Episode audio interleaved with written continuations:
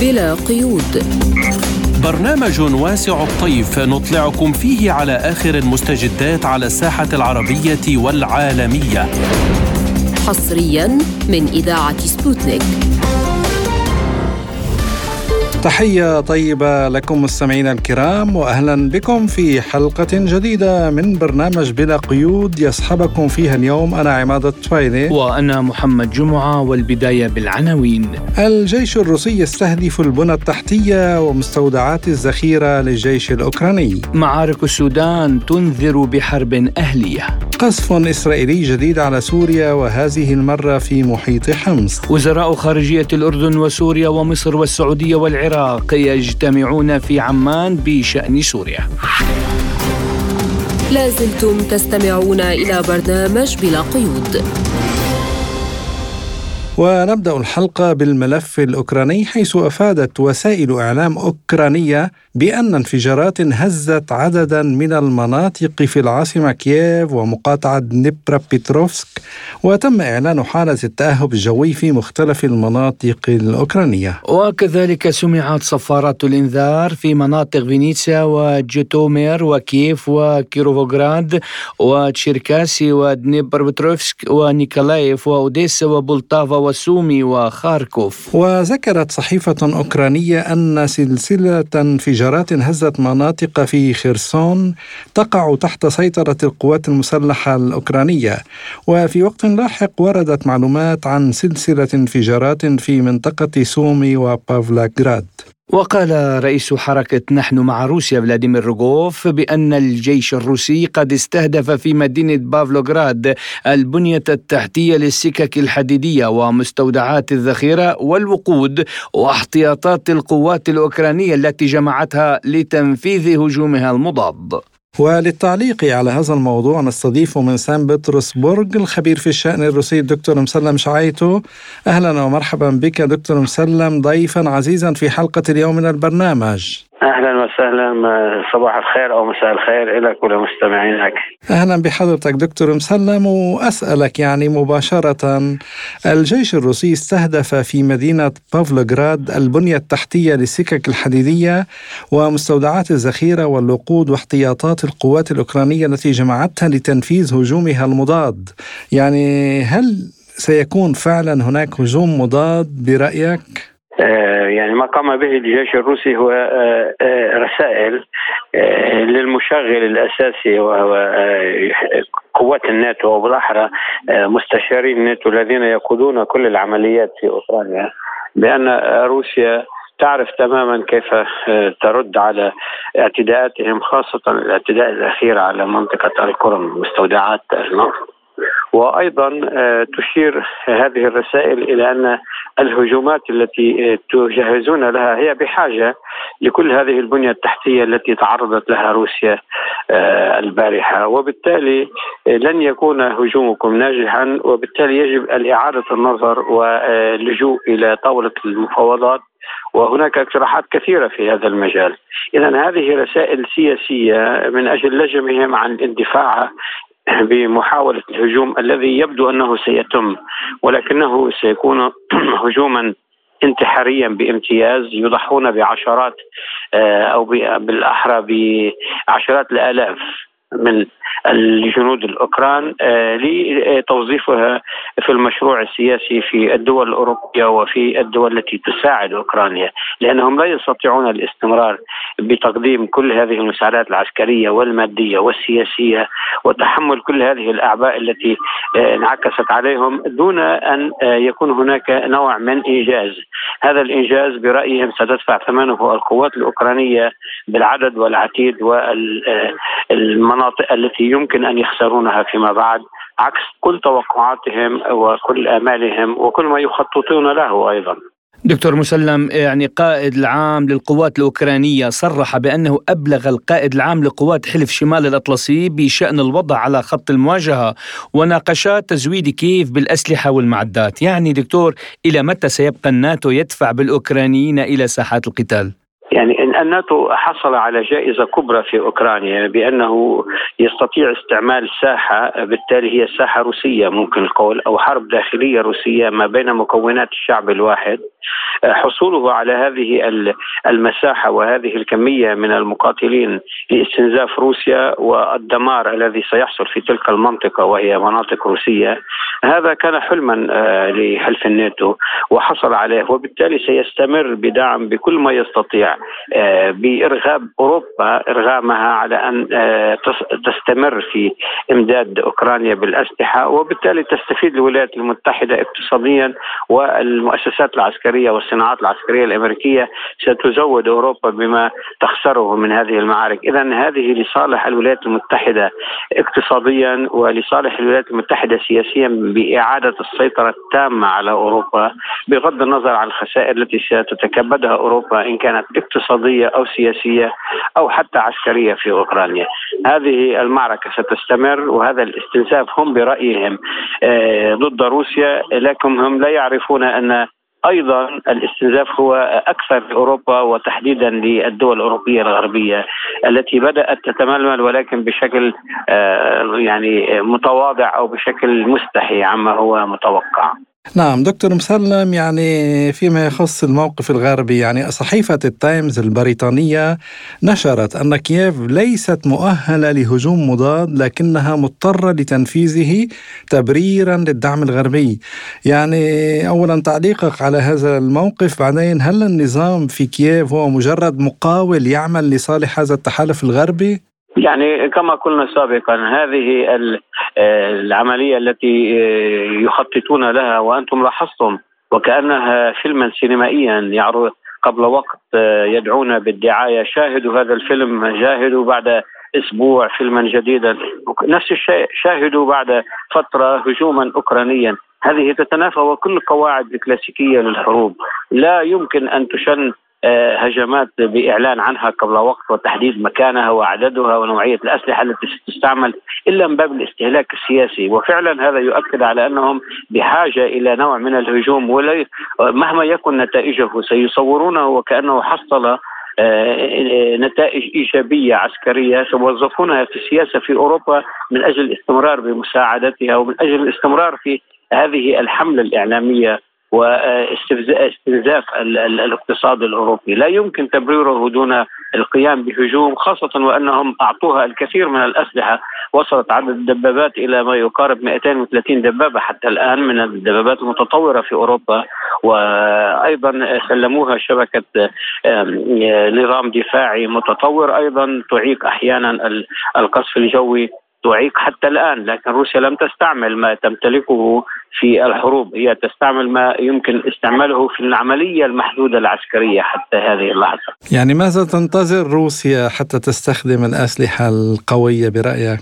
روسيا تتوقع أن الحرب قد تمتد مع الناتو إلى مناطق أخرى على جبهات أخرى إن كان في جبهة الفنلندية أو دول البلطيق أو في مناطق كما يبدو بدأوا يتحركوا في كازاخستان في أذربيجان أرمينيا ناغورني كاراباخ في سوريا هناك احتمالات كبيرة واردة أنهم قد يلجؤون إلى فتح جبهات أخرى وممكن مع الصين أيضا في بحر الصين الجنوبي القريب من روسيا والتي تعتني بها أو بالأحرى يعني روسيا أيضا هناك المسألة الأمنية والسياسية. إذا نحن أمام حرب عالمية واسعة ساحتها حتى الآن هي أوكرانيا. قد تنتقل إلى ساحات أخرى تدفع روسيا بهذا الأسلوب من العمل آه، وتنتصر كيف يمكن المواجهة؟ نعم نظام كييف هو نظام آه، ينفذ الأوامر لا يستطيع ابدا آه، اتخاذ أي قرار بشأن المفاوضات أو العملية العسكرية أو العمل أو العمل السياسي أو المواقف الدبلوماسية دون موافقة الانجلو ساكسونيه التي ترعى كل ذلك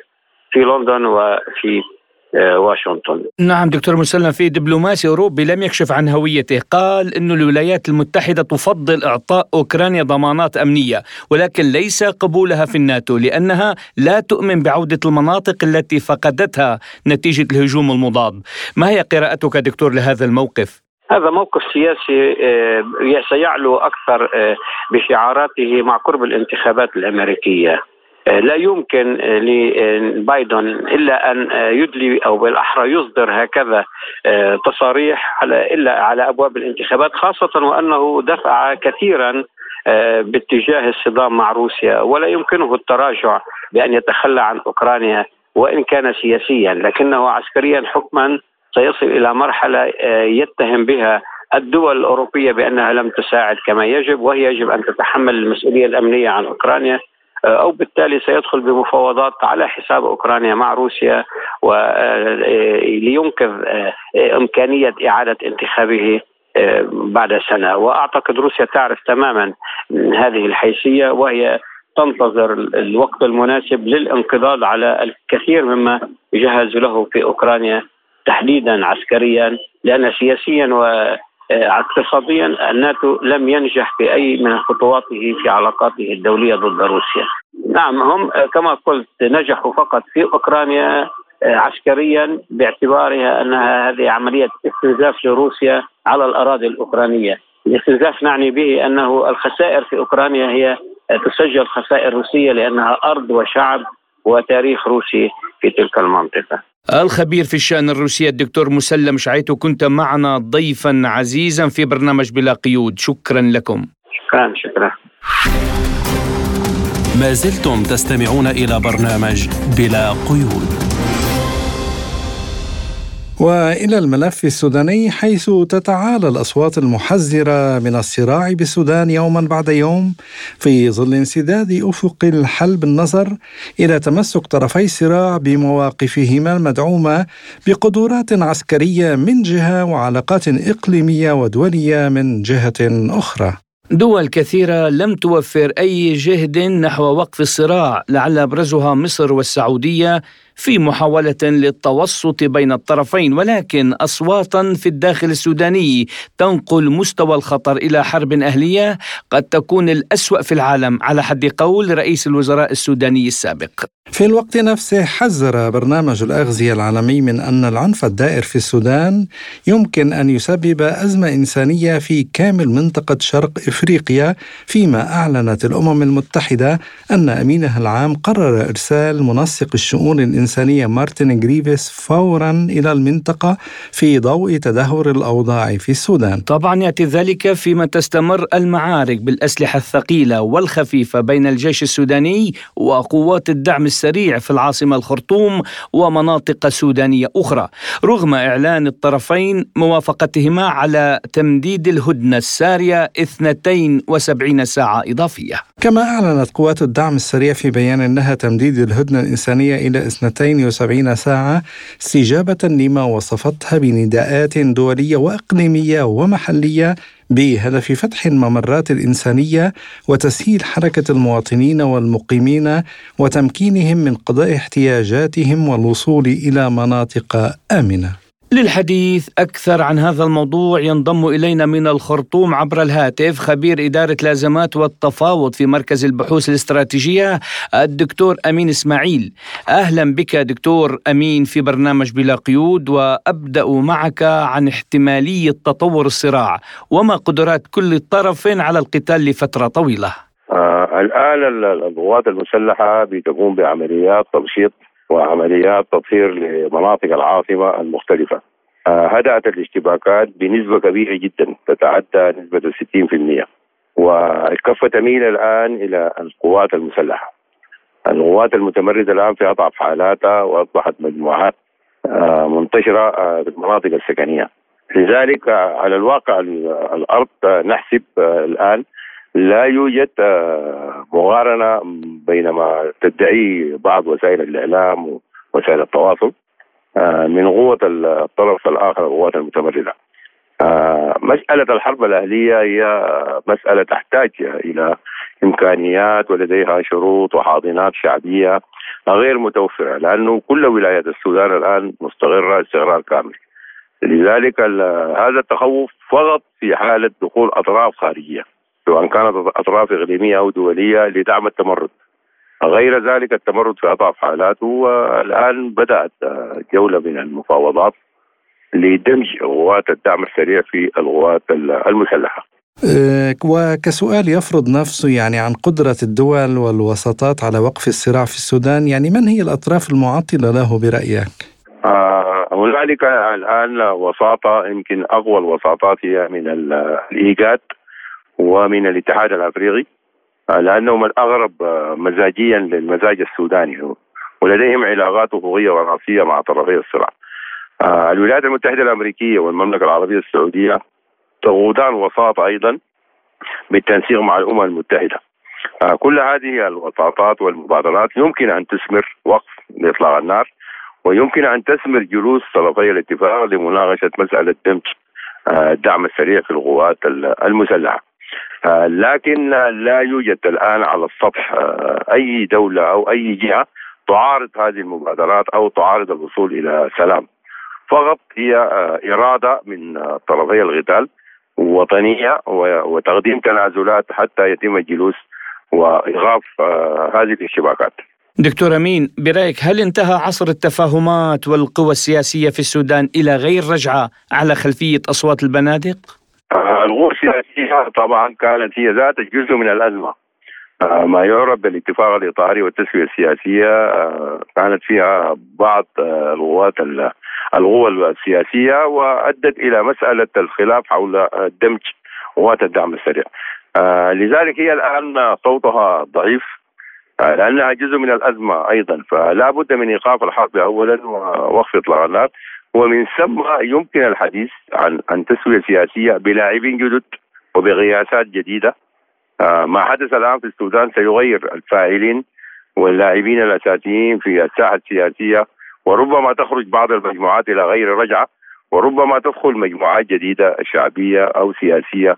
آه، قياسا بالوضع الذي تتمخض عليه مرحلة مع بعض الاشتباكات. دكتور أمين يعني وماذا عن الهجرة من السودان إلى البلدان المجاورة؟ آه، المزاج السوداني والإنسان السوداني لا يميل إلى الخروج إلى دول الجوار آه، كثيرا. ما ما تم الآن هو محاولة للنزوع من مناطق الخطر.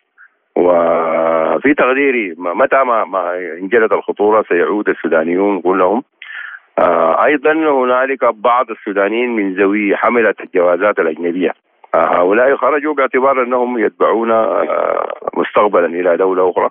ولديهم جوازات أجنبية لكن لن تؤثر على النتيجة الاجتماعي ولن تؤثر على القوى البشرية المنتجة آه والعودة مرهونه فقط بتحقيق السلام وبسط آه، الأمن في المناطق داخل العاصمة أو المحيطة بالعاصمة.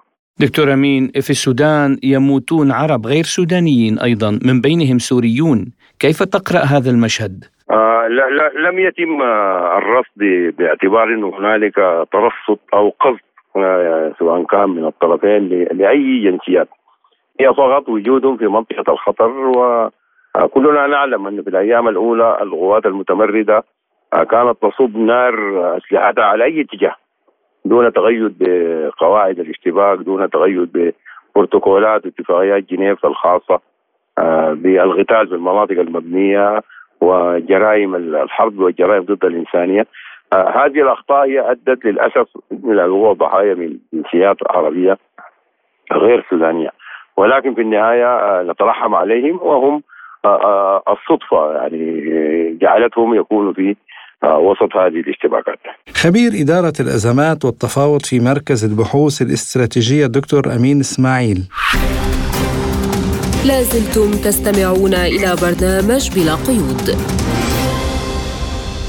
وإلى سوريا حيث أصيب ثلاثة أشخاص مؤخرا جراء قصف جوي إسرائيلي هذه المرة في محيط حمص بوسط سوريا وأفادت وكالة الأنباء الرسمية السورية سانا بأن القصف وقع فجرا بعدد من الصواريخ من اتجاه شمال لبنان مستهدفا بعض النقاط في محيط مدينة حمص مشيرة إلى أن الدفاعات الجويه أسقطت بعضها. أضافت أن القصف أدى إلى إصابة ثلاثة مدنيين بجروح واشتعال كازية مدنية واحتراق عدد من الصهاريج والشاحنات.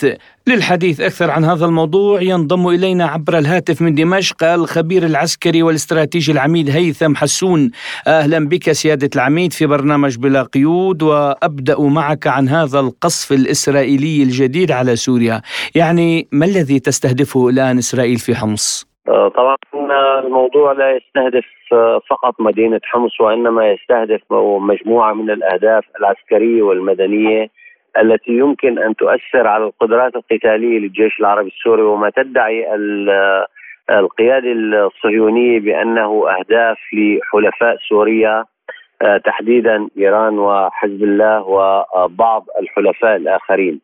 هذا الموضوع لا يراد منه فقط تحقيق أهداف عسكرية وإنما هو آه، آه، تحقيق أهداف سياسية آه، داخلية في داخل إسرائيل وأيضا خارجية من خلال إعادة تعويم إسرائيل كقوة في هذه المنطقة خاصة في ظروف المصالحات الجارية حاليا. آه، بين آه، دول المنطقة وتحديدا بين سوريا والدول العربية الأخرى. آه، بالإضافة إلى أمر آخر هو متعلق ب قواعد الاشتباك آه التي آه يعتقد الإسرائيليون أنها آه يمكن أن تستمر فترة طويلة والتي تؤمن لهم القدرة على استهداف أي موقع داخل أراضي الجمهورية العربية السورية دون أن يكون هناك رد. وهذا الأمر يمكن أن يشكل رادع لحلفاء سوريا في نقل السلاح كما يدعي الإسرائيليون وفي آه، إيصال هذا السلاح إلى آه، المقاومه الفلسطينيه والمقاومه اللبنانيه وحتى تزويد الجيش العربي السوري بأسلحة حديثة إن كان من إيران أو غير إيران بالإضافة إلى اختبار واستطلاع القدرات القتالية لمنظومات الدفاع الجوي للجيش العربي السوري وهل طرأ على هذه المنظومات أي تطور أو أي تعديل؟ إن كان في نظام الاستخدام أو في آه، الاعتده والأسلحة التي آه، يعتقد الإسرائيليون أنها ستصل أو يمكن أن تكون قد وصلت. آه، إلى الجيش العربي السوري إن كان من إيران أو من الاتحاد الروسي. آه، لذلك أعتقد أن هذه الأعتداءات ستستمر فترة طويلة حتى تتمكن الدولة السورية من امتلاك القدرات العسكرية التي يمكن أن تردع الاعتداءات الصهيوني وتشكل آه، عامل ردع متبادل أو عامل رعب. آه، آه، أو تشكل توازن رعب يؤدي إلى وقف الاعتداءات الإسرائيلية. طيب ذكرت سيادة العميد أن عودة سوريا إلى محيطها العربي هو سبب من أسباب هذه الاعتداءات، طيب ما هي الرسائل التي تريد أن ترسلها إسرائيل بتنفيذها مثل هذه الاعتداءات؟ طبعا لا يمكن الربط بين عودة سوريا والاعتداءات بشكل آه، آني. يعني آه، أن فقط هذا الهدف آه، أو هذا سبب الاعتداءات. الاعتداءات الصهيونية بدأت منذ عام 2011 وبالتالي هناك مجموعة أمور أخرى. طبعا موضوع عودة العلاقات العربية ليس فقط مع سوريا وإنما عودة العلاقات العربية العربية وعودة العلاقات العربية تحديدا السعودية والخليجية مع إيران. آه، كل هذه الأمور تجعل آه، القيادة الإسرائيلية في حالة رعب حقيقي. آه، لأن ما, بن ما لأن الآمال التي بنتها تلك القيادات المستمرة على حالة التمزق والتفتت في محيط الدولة الإسرائيلية. كل هذه الآمال بدأت تنهار بشكل حقيقي وحاله الراحة التي كانت تشعر بها القيادات الإسرائيلية خلال السنوات الماضية واندفاع بعض الدول العربية للتطبيع مع القيادة الإسرائيلية مع الكيان الصهيوني. آه، كل هذه الآمال يشعر الإسرائيليون اليوم بأنها سقطت وبالتالي آه، هذا الموضوع يحتاج لتغطية أو يحتاج لردة فعل تناسب تلك الأفعال وتناسب تلك الحالة. فتكون من خلال زيادة وتيرة الإعتداءات على الأراضي السورية على آه، طبعا على المحيط. ولكن حاليا هناك مجموعة من الضوابط التي تشكل آه، عوامل ردع للكيان الصهيوني في تنفيذ اعتداءات إن كان على الجبهة اللبنانية آه، أو الفلسطينية. فما يتبقى هو موضوع استهداف الأراضي السورية للقول إن إسرائيل لا زالت قادرة ولا زالت موجودة ولا زالت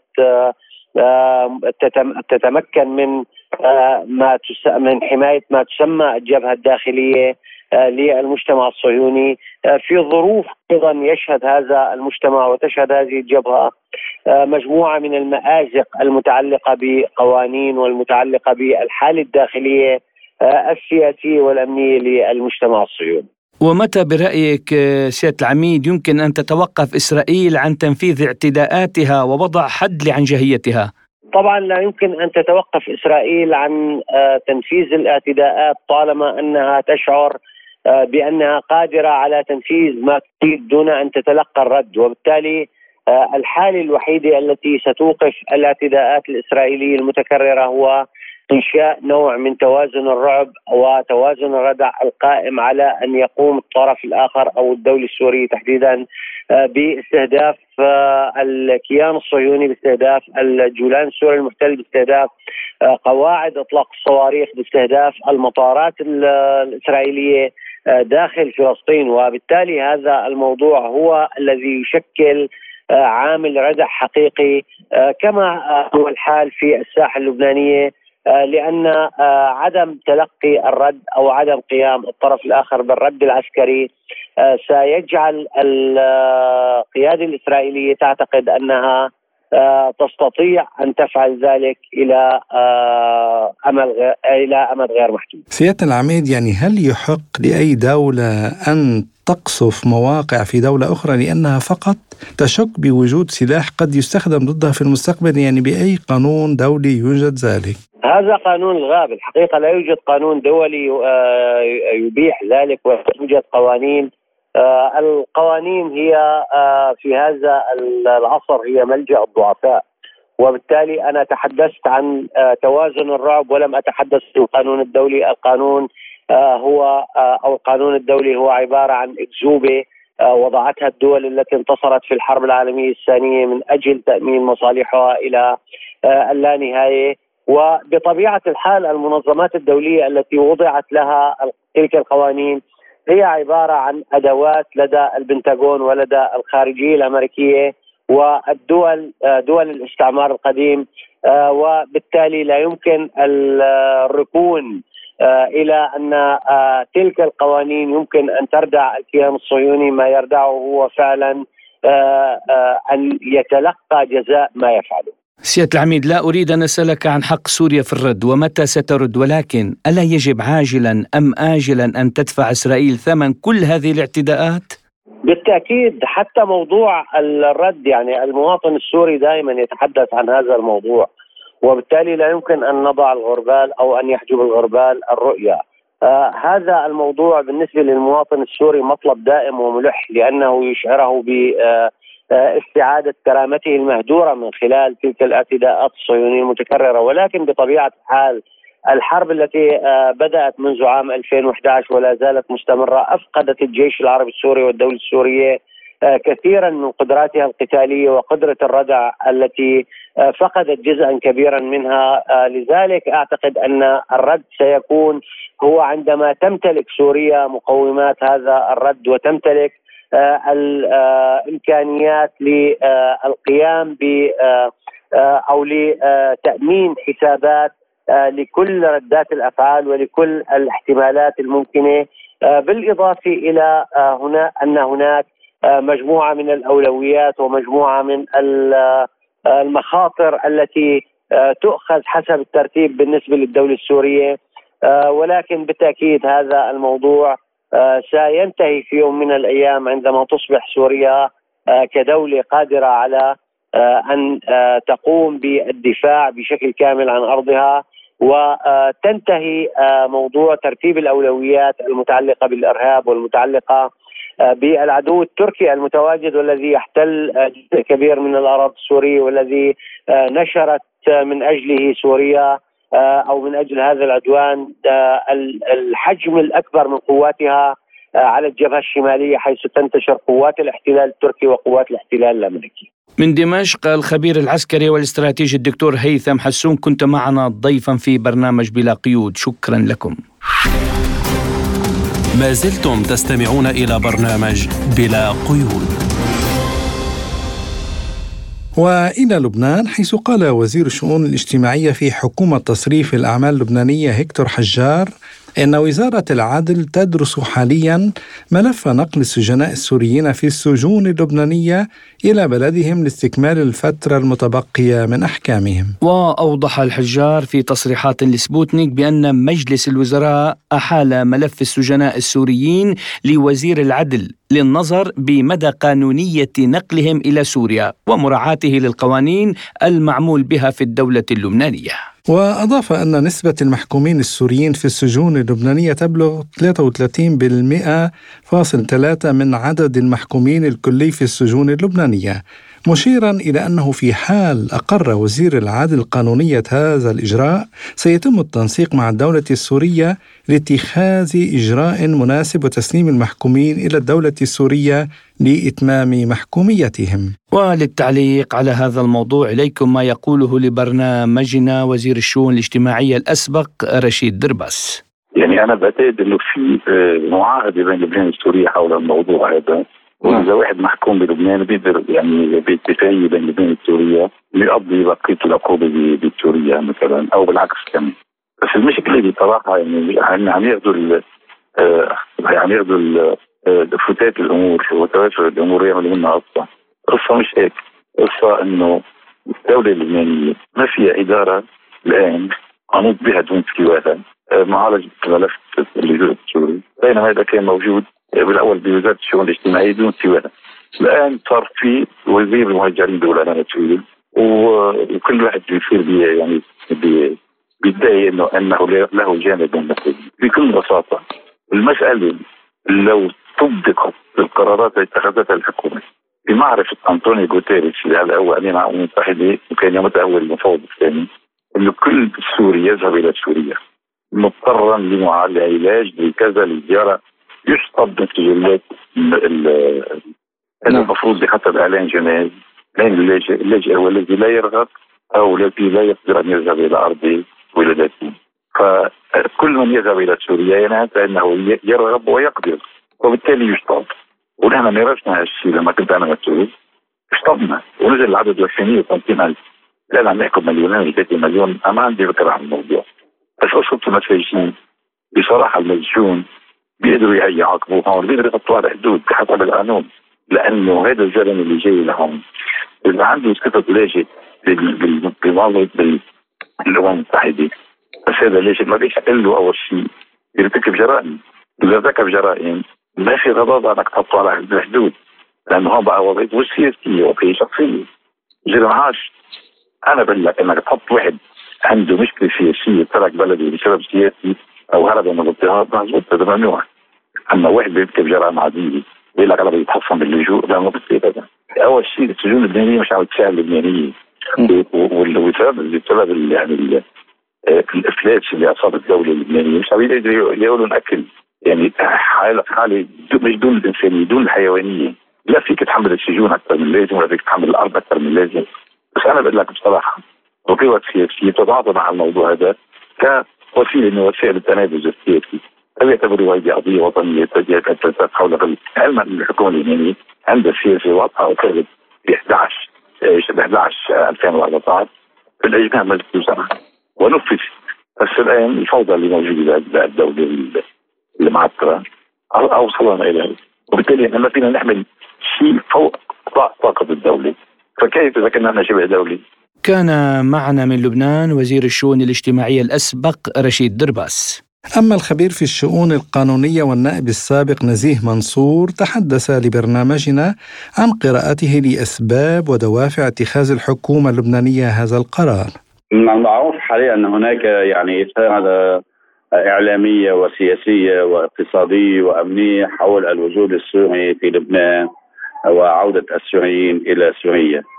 وخاصة أن السجون اللبنانية هي الآن في حالة يعني في في حالة تضخم هائل ويشكل ويشكل السوري في نسبة كبيرة قد تتجاوز ال 40% يعني يعني أصبحوا يتجاوز اللبنانيين الذين هم في السجون. إذا يعني أكثر من أكثر من سبب هناك أيضا سبب قانوني يجيز يجوز للبنان أن أن ينقل هؤلاء السجناء لسوريا بموجب اتفاقيات تعقد ما بين الدول تبادل المتهمين والسجناء. وهذا الأمر يحتاج إلى موافقة أيضا الحكومة السوريه وإذا كانت هناك معاهدات أو اتفاقيات ترعى هذا الأمر. اذا هو الان يعني هو آه، من حيث من حيث الأسباب الموجبة كثيره على المستوى الاجتماعي على المستوى الاجتماعي الغذائي الأمني. هذا يخفف من السجون اللبنانية وبالتالي من النفقات. حتى وصل الأمر أن يعني السجون هي غاصه جدا ولا تستطيع أن تتحمل هذا العبء الكبير، حتى أن التغذيه متدنية، زيارات، القضاء في حالة آه، يعني غير انتظام كامل بسبب الإضراب الذي حصل وما وما زال يعني. عدم سير العدالة كما يجب بسبب آه، أيضا الإضرابات التي تحصل آه، في في لبنان. إذا يعني هذا هناك أسباب عديدة آه، تدفع بالحكومة اللبنانية إلى اتخاذ هذا الخيار. منها منها كما ذكرت منها سياسي اجتماعي اقتصادي مالي غذائي أمني. هذا من جهة. ومن جهة هناك اذا مهمة وزارة العدل أن تدرس من الناحية القانونية. هل أن الاتفاقيات والمعاهدات آه، المبرمه ما بين لبنان وسوريا تجوز لها هذا الأمر؟ وأيضا تحتاج إلى تفاهم مع الحكومة السورية آه، في آه، في استعادة هؤلاء آه، إما لمحاكمه لأنه مثل لا أعتقد أن كل السوريين الذين هم في السجون قد صدرت بحقهم أحكام. لأن هناك من صدر في حقه أحكام ممكن أن يكمل يتابع سجنه. هناك يحتاج إلى إلى متابعة الملاحقات خاصة إذا كان هناك في دعاوي شخصية يعني هناك في حقوق للغير. هل هذه الحقوق للغير أو إذا هذه المحاكاه المحاكاه صدرت أحكام بصيغتها النهائية أم لم تزل آه، قيد المحاكم من استئناف أو تمييز أو يشبه ذلك. فإذا الأمر ليس بهذه السهوله المكان يحتاج إلى مزيد من الدقة والدراسة والتفاهم مع الحكومة السورية. لا أعتقد أن أن وصل الأمر إلى هذه القناعه لدى كل من الحكومتين لكل منه أسباب خاصة أن أن هناك آه، ضغط دولي في هذا في هذا الموضوع يحول دون عودة السوريين إلى سوريا ومحاولة استغلالهم على المستوى الداخل اللبناني والمؤسف أن البعض في لبنان يعني يحاول أن يزايد ويسير فيما تبتغيه المنظمات المنظمات الدولية. وكذلك الأمر من بعض الحكومات الغربية التي تعمل المستحيل على بقاء السوريين في لبنان ليبقوا الضغط على الحكومة اللبنانية. وكذلك الأمر على الحكومة السوريه واستغلالهم في مراحل آه، لاحقة آه، عندما تدعو الحاجة يعني قوارق السوريه لا يمكن لهم أن يتنازلوا عنها. كان معنا من بيروت الخبير في الشؤون القانونية الدكتور نزيه منصور. ما زلتم تستمعون إلى برنامج بلا قيود. وإلى عمان حيث يجتمع وزراء خارجية سوريا ومصر والعراق والسعودية والأردن لمواصلة المشاورات بشأن عودة سوريا إلى جامعة الدول العربية.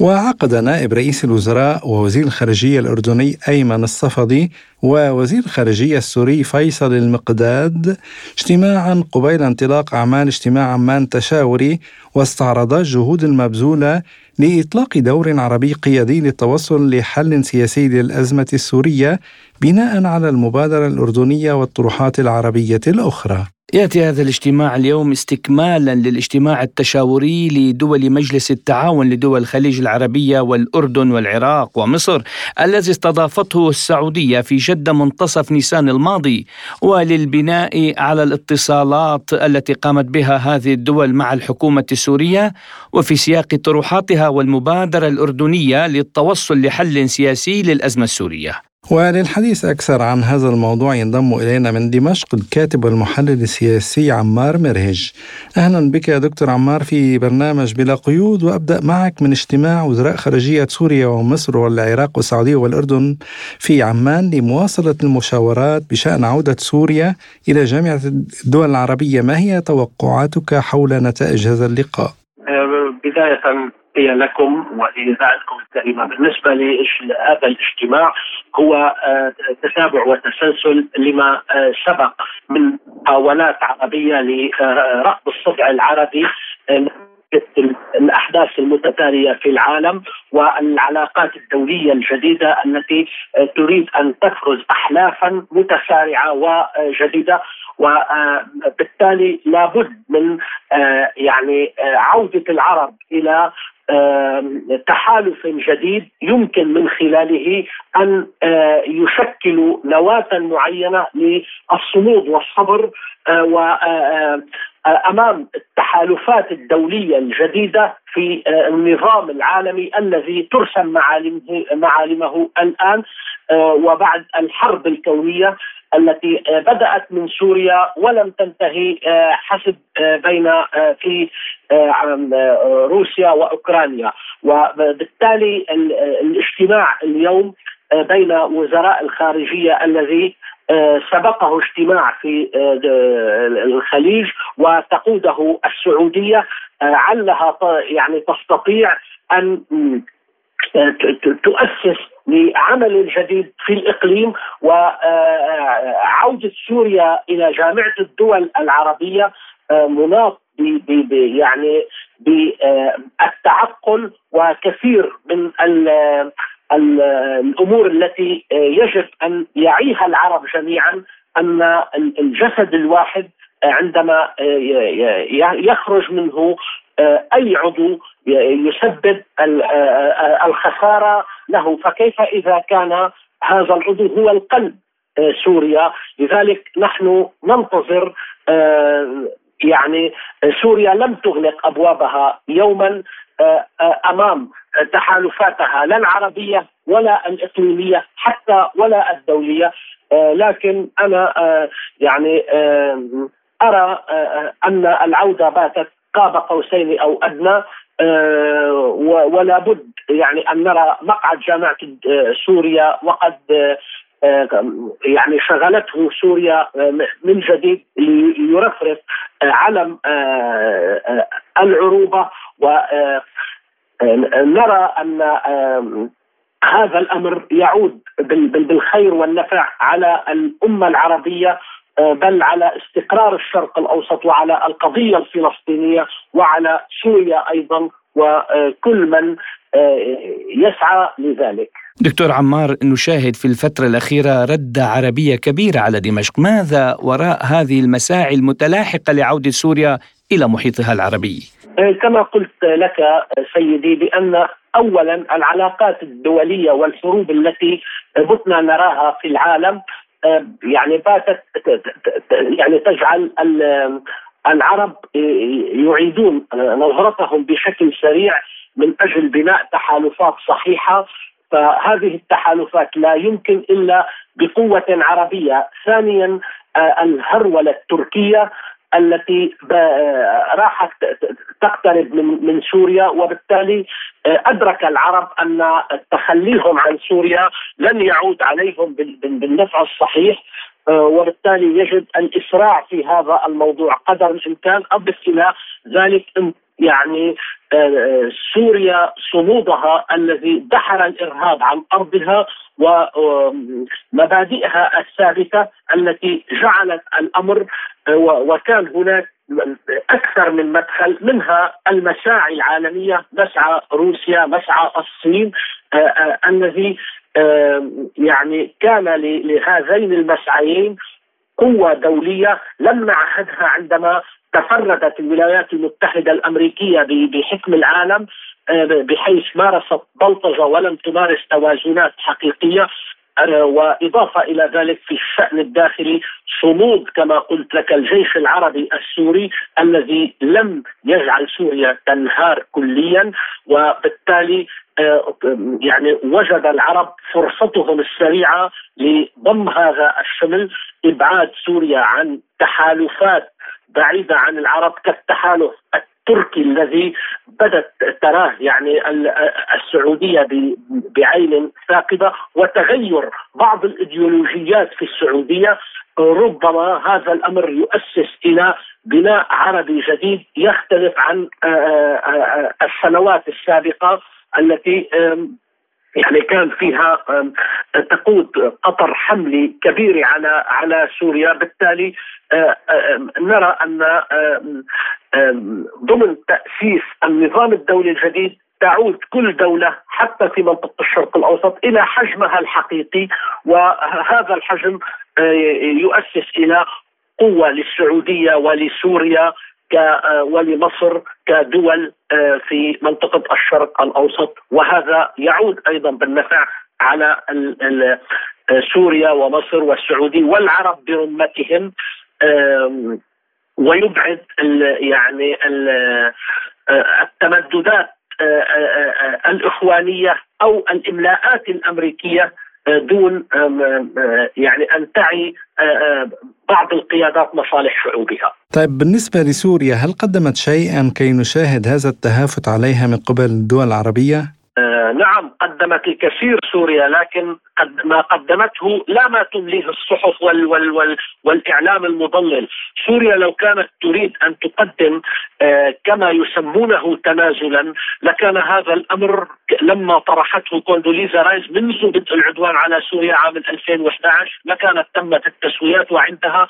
قال الرئيس بشار الأسد عندما نتحاور نحن لا نتحاور مع العبيد نتحاور مع السادة ولكن آه ندرك أن للمقاومة أثمان كبيرة لا ولكن لا تعادل الأثمان الخنوع سوريا حافظت على مبادئها في السياسي لابد من مرونة هنا وهناك ولا بد من إدراك الخط العريض في السياسات الدولية أن المصالح تؤخذ في الحسبان دائما وتجنب الصدامات الكبرى. ما قدر الإنسان لكن ثوابتنا بقيت واضحة. لم نتنازل عن القضية الفلسطينية لم نتنازل عن السيادة السورية لم نتنازل عن شبر واحد من أرض سوريا ودونه الدماء وقالها الجيش العربي السوري من قبل. لكن قلت لك ربما فتحت بعض الأبواب. وهي كانت أشد وأكثر تاثيرا لعودة العرب وليست تنازلا منها عودة النظام العالمي.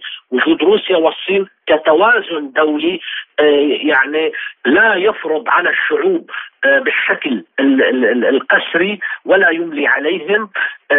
إضافة لذلك ربما كان مثلا الحدث حدث الطبيعة الزلزال الذي يعني ترك مجالا أو أسلوبا لعودة الأشقاء العرب إلى يعني طريقة تؤسس لذلك الموضوع، أما أن تتنازل سوريا فما زالت مبادئنا واضحة، ما زالت سوريا صامدة في يعني وجه الكيان الغاصب والرافضة للتطبيع. ولنرى بالنتائج أن كيف عندما تآخت سوريا مع السعودية أو فتحوا بوابة لهذا اللقاء كيف مباشرة بدأ التطبيع الخليجي مع الكيان الغاصب الإسرائيلي يتقهقر بسرعة وبالتالي من يكون قد قدم التنازلات وماذا عن الحصار المفروض إلى الآن على سوريا؟ هل سيلاقي حلا مع هذه الانفراجه الآن؟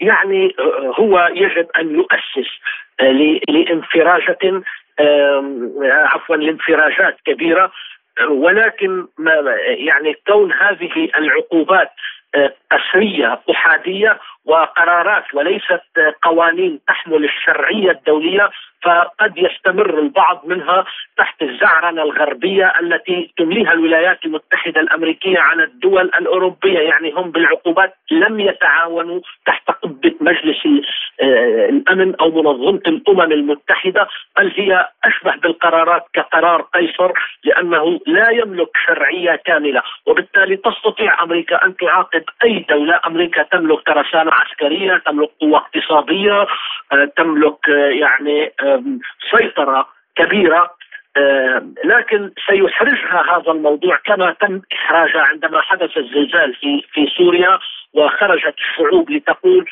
أن الأطفال، النساء، الأدوية، الغذاء، كل هذا يجب أن يدخل إلى سوريا فوقفت أمريكا محرجة و فسحت مجال لأشهر عديدة بغض النظر غض الطرف عن قانونها الظالم الجائر وعن آه، ليست عقوباتها الاقتصاديه كما يؤسس في شرعية الأمم المتحدة آه، فليست هي عقوبات اقتصادية آه، ولكن كما قالت الدكتورة مثينه شعبان هي جرائم اقتصادية تنال وتطال الشعب السوري. سوريا اولا تراهن على شعبها والآن بدأت آه، مع العرب. وكما قلت لك عندما تكون السعودية كثقل في المنطقة تستطيع أن تفتح بوابة وإضافة إلى حلفائنا في العالم. لا تنسى أن العلاقات الاقتصادية ليست الولايات المتحدة. فحسب هناك دول البريكس هناك منظمه شنغهاي في العالم. كل هذه تخرج من تحت العباءة الأمريكية. وتتلفت وهناك علاقات أيضا مع دول الجوار ودول الإقليم كالهند وإيران والدول الصاعدة التي ربما يكون لها في العلاقات الدولية شأن كبير، لذلك نعم يأمل السوريون انفراجات في المستقبل لكن الأهم من هذه الانفراجات تحرير أراضينا وعودة سلتنا الغذائية وما يسرقه. نحن لا نريد من الأمريكان أن يتمننوا علينا هم ليوقفوا سرقاتهم لنفطنا لبترولنا هم والأتراك وغيرهم في المناطق الشمالية والشمال الشرق من سوريا التي تعود إلى كل الشعب السوري بالخير. عندها لا نحتاج لا إلى معونات أمريكا ولا إلى سلتهم الغذائي. ما أصعب أن يسرقوا بترولنا ليتمننوا علينا بدواء أو لسكري أو لسرطان. أطفال سوريا ولعنات الأمهات ستصيب الدول الاستعمارية التي ما زالت تتباهى بقوتها العسكرية أمام الحالات الإنسانية الكبيرة. الكاتب والمحلل السياسي الدكتور عمار مرهج كنت معنا من دمشق. شكرا لكم. لازلتم تستمعون إلى برنامج بلا قيود. وإلى الملف الأخير في هذه الحلقة بعنوان من أجل كل لاجئ مبادرة لتشغيل اللاجئات بالحرف اليدوية حيث استقر مئات اللاجئين القادمين إلى مصر وخصوصا أصحاب الجنسيات السودانية في مدينة السادس من أكتوبر قرب العاصمة المصرية وخلال سنوات العيش في وطن اللجوء استطاع هؤلاء تكوين مبادرات لتحسين أوضاعهم وخصوصا وضع المرأة. وبين تلك المبادرات مبادرة من أجل كل لاجئ التي أسسها مجموعة من اللاجئين السودانيين لخدمة مجتمع اللاجئين في مصر. وكبداية لفعاليات تلك المبادرة كانت المرأة على رأس الأولويات فقدمت أماني أبو بكر مؤسسة ومدربة بالمبادرة تدريبا عمليا لمجموعة من السيدات لتعليمهن وتشغيلهن بإحدى الحرف اليدوية وهي صناعة المشغولات بالخرز. أنا مدربة أخذت تي أو تي مدربة في التنمية البشرية وعملت تدريب لسيدات فدربنا سيدات في الخرس وكان شغل جميل وقدرنا نوفر بعض السيدات شغل من البيت. والهدف الأساسي إنه هو كل سيدة تكون منتجة وهي في بيتها. آه، الفكرة بتاعت الخرس هي ان إحنا يعني بنعاني كل السيدات بتعاني من الخروج من المنزل علشان تمشي تشتغل برا وتجي راجعة والوضع بيفرض على كل سيدة إنها هي تنتج أو تكون يعني تجيب مصدر دخل تساعد في البيت. ولكن الظروف بتجبر سيدات كثيرة ونحن حاسين بهم طبعا. آه، في سيدات عندهم أطفال في سيدات آه، ذوي احتياجات خاصة ما يقدروا يطلعوا من البيت ومحتاجين برضه مصدر دخل. فالفكرة جات من هنا إنه إحنا كيف نقدر نوفر السيدات دي شغل من المنزل. هو التدريب من ثلاثة يوم لسبعة يوم واديناهم شهادات برضه تقديرية آه، وكانت يعني بالنسبة لي مشجعة إنه شهادات إنه يعني بتنفعهم لقدام برضه لو قدروا يقدموا لأي شغل. والحاجة الثانية توفر لهم شغل من البيت. يعني هم في البيت وبينتجوا اليوم التسويق ان إحنا آه، عاملين تشبيك مع شركة اسمها شركة يدوي. آه، الشركة دي أنا دربتها كان مع منظمة اسمها مصر الملجأ. ومنظمه مصر الملجأ عملت تشبيك مع شركة يدوي وشركة يدوي هي اللي بتجيب المواد وهي اللي بتشيل بتصدر الشغل. يعني ما بنتعب نهائي في التصدير وفي التسويق والحته دي محلولة يعني. آه، بالنسبة للربح يعني أول حاجة السيدة بتربح في اثنين في إنها هي بتشتغل وهي في البيت. يعني هي قاعدة براحتها. تمام؟ آه والحاجة الثانية إنه آه بتوفر مصدر دخل كويس. أيوه لأنه لو طلعت المصنع المصانع يعني أقل يومية ب 70 جنيه وأنت قاعدة في البيت بتوفر 90 جنيه. يعني دي حاجة كانت بالنسبة لهم حاجة كويسة جدا جدا. أيوه. مفيد للمجتمع ومفيد للإنسان اللي بيتعلمها كذلك ليه؟ لأنه بوفر لنا احتياجات كلها كويس. وثانيا مريحة بإنه أنت بدل ما تمشي تاخذ من السوق تاخذها من بيتك مباشر. أي تقدر تعلم لغيرك عشان يستفيد. أنا طموحي يعني إنه أي لاجئة طبعا دي يعني بتطمح أي سيدة إنه يعني تقدر تطلع مصدر دخلي. يعني يعني على الأقل تكون هي بتعول أسرة وما بتقدر تطلع برا علشان تجيب مصدر دخل وفي نفس الزمن هي محتاجة لمصدر دخل فالفكرة إنه أنا طموحي لقدام بإنه أي سيدة تنتج من البيت سيدة كان لاجئة أو مهاجرة أو مصرية.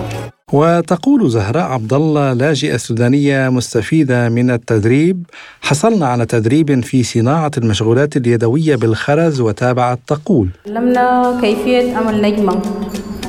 تتكون من خمسة زوايا. تقريبا خمسة وعشرين ولا ثلاثين سيدة. تعلمنا الحمد لله وما شاء الله اتوفقنا واتخرجنا يعني أخذنا شهادات.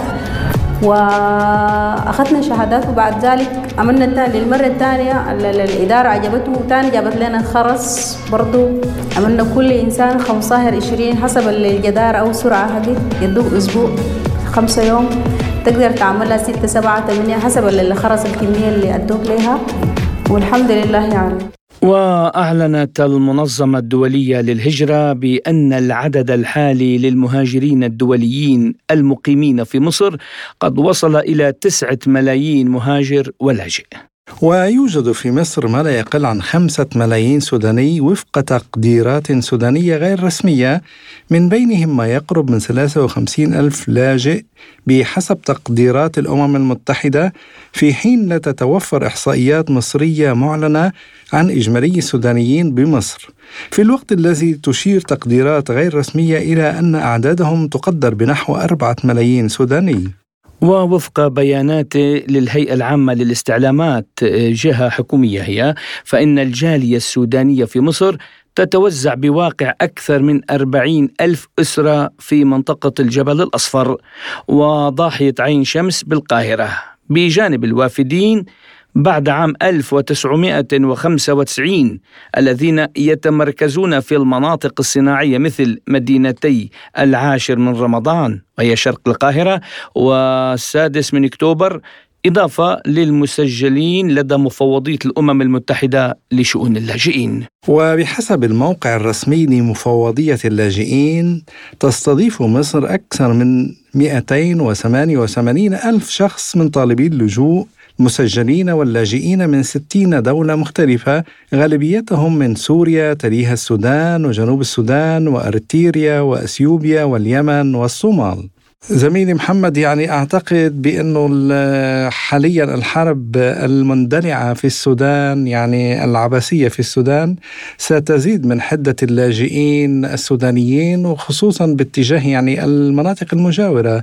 بالنسبة ل يعني القريبة من السودان هي مصر ومصر معروفة بأم الدنيا تستقبل كل اللاجئين وتتعامل معهم خصوصا اللاجئين العرب يعني وكأنهم مواطنين مصريين فعلا يعني هناك عندما عندما يقال أن المهاجرون يذهبون إلى مصر تستذكرني هذه المقولة يا ضيفنا لو, لو زرتنا لرأيتنا نحن الضيوف وأنت رب المنزل. طبعا هذا ما شاهدناه وهذا ما قال عنه الخبراء جميعا أن اللاجئون يحسون كأنهم في بيوتهم في مصر. وجاءت هذه الفعاليات أيضا يعني وترتيبها ل... ونتمنى يعني أن لا يكون هناك أي لاجئ في أي منطقة. يعني يبقى الإنسان في منزله في بيته بعيدا عن الحروب يعني وفي ظل الأمن والسلام والاستقرار. لكن الظروف في بعض الأحيان تضطر الإنسان إلى أن يكون لاجئ ونازح وحتى داخل في وطنه. صحيح. نتمنى أن لا لا يحدث هذا الشيء ويعم الأمن والسلام كل العالم. آمين. مستمعينا الكرام إلى هنا تنتهي حلقة اليوم من برنامج بلا قيود. كنت معكم أنا محمد جمعة. وأنا عماد الطفيلي وشكرا لإصغائكم وإلى اللقاء. شكرا لكم وإلى اللقاء دائما. وللمزيد مستمعينا الكرام آه، زورونا في موقعنا الإلكتروني arabic.sputniknews.com وأهلا بكم. إلى اللقاء.